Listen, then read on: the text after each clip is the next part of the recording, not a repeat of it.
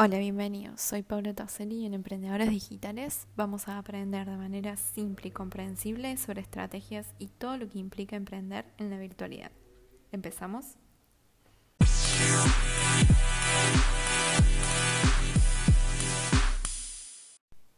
En el episodio anterior hablamos un poco de por qué no estábamos vendiendo si técnicamente teníamos nuestro negocio en redes y todo el mundo nos dice que es un espacio para vender. Y yo les adelanté en ese momento que una de las cosas importantes que teníamos que tener en cuenta era conocer a nuestro cliente ideal. Por eso hoy, en este episodio, quiero que hablemos un poco sobre quién es o cómo identifico ese cliente ideal. Primero que nada, yo tengo que partir de la base de que conozco bien cuál es mi producto y mi servicio, ¿sí? ¿Cuál es mi valor diferencial? Si la otra persona compra mi producto o adquiere mi servicio, ¿qué beneficio va a tener de comprármelo a mí a comprárselo a otra persona que quizás hace lo mismo que yo? Suponiendo que tenemos muy en claro cuál es nuestro valor agregado, cuál es nuestro diferencial, vamos a pensar a quién le estamos vendiendo. Es muy importante que cuando nos hagamos esta pregunta, la respuesta no sea a todos. ¿Sí? Cuanto más segmentada esté nuestra clientela, mejor va a ser nuestra venta. ¿A qué me refiero con esto? A ver, voy a poner un ejemplo práctico para que se entienda mucho mejor. Supongamos que yo vendo ropa.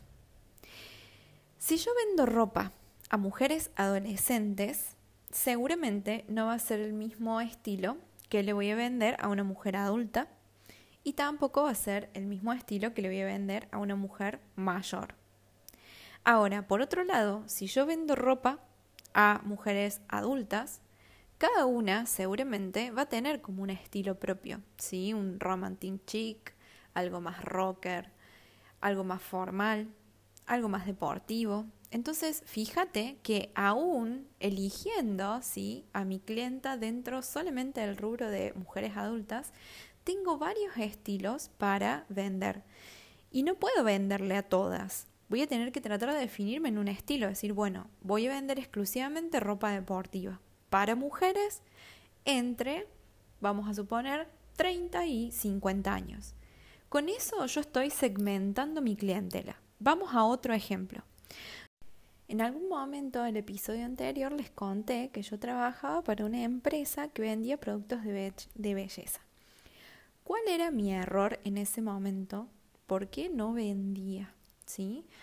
Porque si bien los productos eran anti-age, yo trataba de venderle a la chica que tiene 20 años y que recién quiere empezar a cuidarse el mismo producto que le quería vender a una mujer de 30, 40, 50 que quizás presentaba algunos indicios ¿sí? de envejecimiento de la piel y lo mismo a la persona que tenía más de 60 que ya tenía una piel madura y que necesitaba efectivamente un producto anti-age. Entonces, básicamente el producto era para todas, pero no estaba haciendo foco, ¿sí? Entonces, ¿qué es importante acá? ¿Qué hubiera sido quizás una acción inteligente de mi parte para vender ese producto? Quizás decir, bueno, no, voy a acotarme solamente a las mujeres de 40 a 60 años que quieran cuidar su piel y que estén interesadas en adquirir productos anti-age. Por eso hoy en día, cuando empiezo a emprender en lo que es la parte de estrategias digitales y lo que son redes sociales y demás, lo primero que hice, lo primero que hice fue sentarme y definir quién iba a ser mi cliente ideal.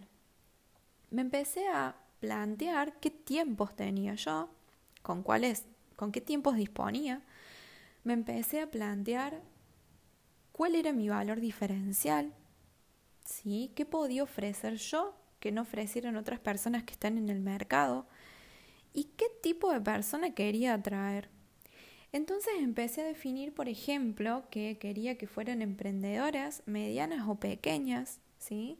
Porque quizás mis tiempos no son, o sea, no puedo cubrirlos con una empresa enorme que los demande. Me puse a pensar en emprendedoras, también medianas y pequeñas, porque son las personas que están comenzando y que necesitan ayuda y son a ellas a las cuales yo quiero acompañar.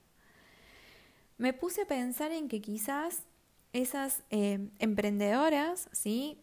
Podrían ser mamás porque bueno, también están pasando por la misma etapa que estoy pasando yo, quizás nos entendamos en algunas cosas y quizás no son mamás, pero también buscan lo que yo ofrezco. ¿En qué sentido?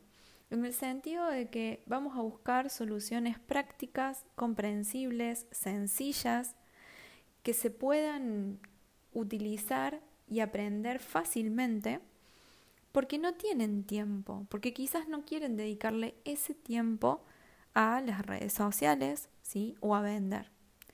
Entonces, haciendo hincapié en una determinada edad, en un tipo de emprendedora, en el hecho de que sean mujeres, en el hecho de que tengan ciertas características de su personalidad que sean compatibles conmigo, al definir esa cliente ideal es lo que yo estoy atrayendo día a día.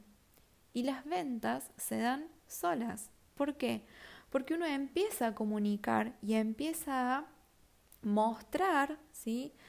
cuál es su público ideal. Entonces, ¿qué es lo que te propongo para cerrar este episodio? Que hoy te sientes con un cuaderno, una lapicera, y empieces a pensar a quién le querés vender. Que empieces a poner todas las características de esa persona que vendría a ser tu cliente ideal. Te lo dice el mismo título, es ideal. Esa persona que yo deseo o con la cual yo disfruto cuando me viene a comprar. Esa persona es a la que le tenés que todo el tiempo mostrar tu contenido, preparar y enfocar tu esfuerzo y tu tiempo, porque es a esa persona a la cual vos le vas a vender. Y vas a ver que cuando tengas muy en claro quién es tu cliente ideal, las ventas van a aparecer de manera muchísimo más sencillas, porque vas a estar haciendo foco. Nos vemos en el próximo episodio.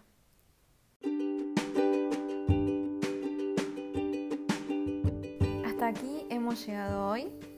Te espero en los próximos episodios y si querés más información y contenido de valor, puedes seguirme en mi Instagram arroba paulatoseli.sm. Nos vemos en la próxima.